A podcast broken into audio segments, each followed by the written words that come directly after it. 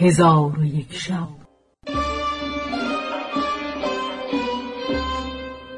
چون شب دویست و دوم برآمد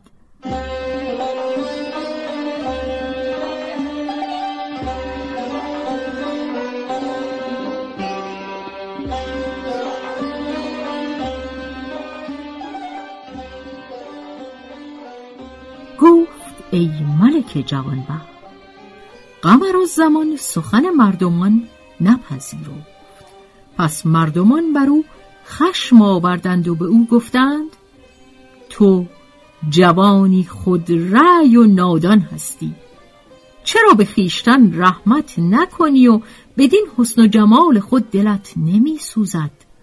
پس قمر و زمان فریاد زد که من چیزهای پوشیده بگویم و دزد برده ها پدید آورم.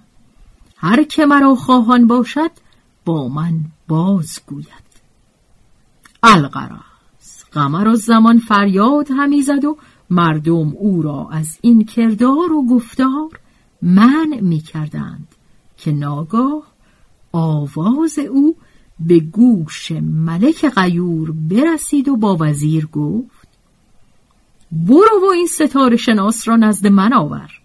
پس وزیر برفت و قمر و زمان را بیاورد. چون قمر و زمان به پیشگاه ملک برسید در پیش روی ملک زمین بوسه داد و این دو بیت برخواند ای دست زمان بسته از بیدادی از دست گشاده داد بخشش دادی. تا بنده تو شدم ز غم آزادم.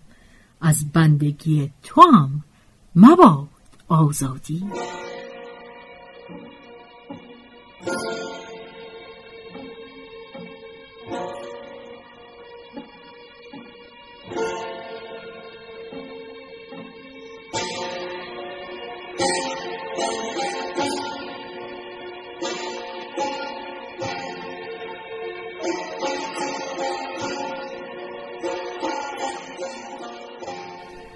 چون ملک غیور را چشم بدو افتاد او را در پهلوی خود بنشاند و رو بدو کرده گفت ای فرزند تو را به خدا سوگند می‌دهم که نام ستاره شناسی بر خود مگذار که من بر خود فرض کرده ام که هر کس به نزد دختر من رفته او را از ناخوشی جنون خلاص ندهد.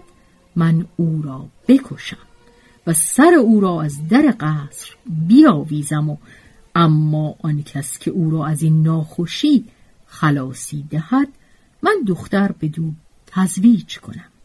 پس تو به حسن و جمال و قد به اعتدال خود مقرور مباش.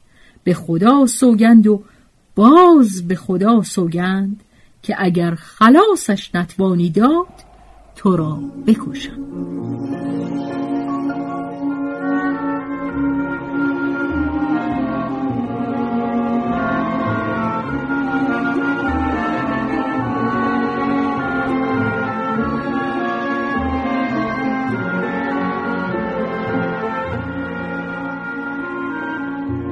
قمر زمان گفت ای ملک من از تو این شرط بپذیرم. پس ملک غیور گواهان بگرفت و قمر زمان را به دست خادم سپرده گفت که این را به نزد خاتون خود سید بدور ببر. آنگاه خادم دست قمر زمان گرفته به دهلی زندر شد و قمر زمان پیش خادم همی رفت و خادم به او می گفت ای بیچاره در حلاک خیشتن مشتاب به خدا سوگند که هیچ یک از این ستاره شناسان را ندیدم که چون تو در حلاک خیش بشتابد. ولی جرم از تو نیست از آنکه ندانی که چه در پیش داری و بر تو چه خواهد رفت. قمر و زمان از سخنان خادم روی در هم کشید.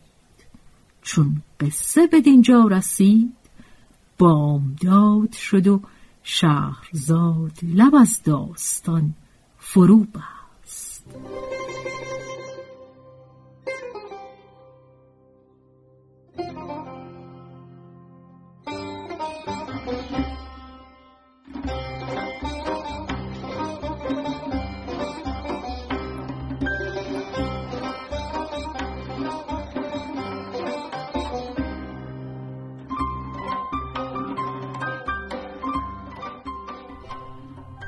به روایت شهرزاد فتوهی.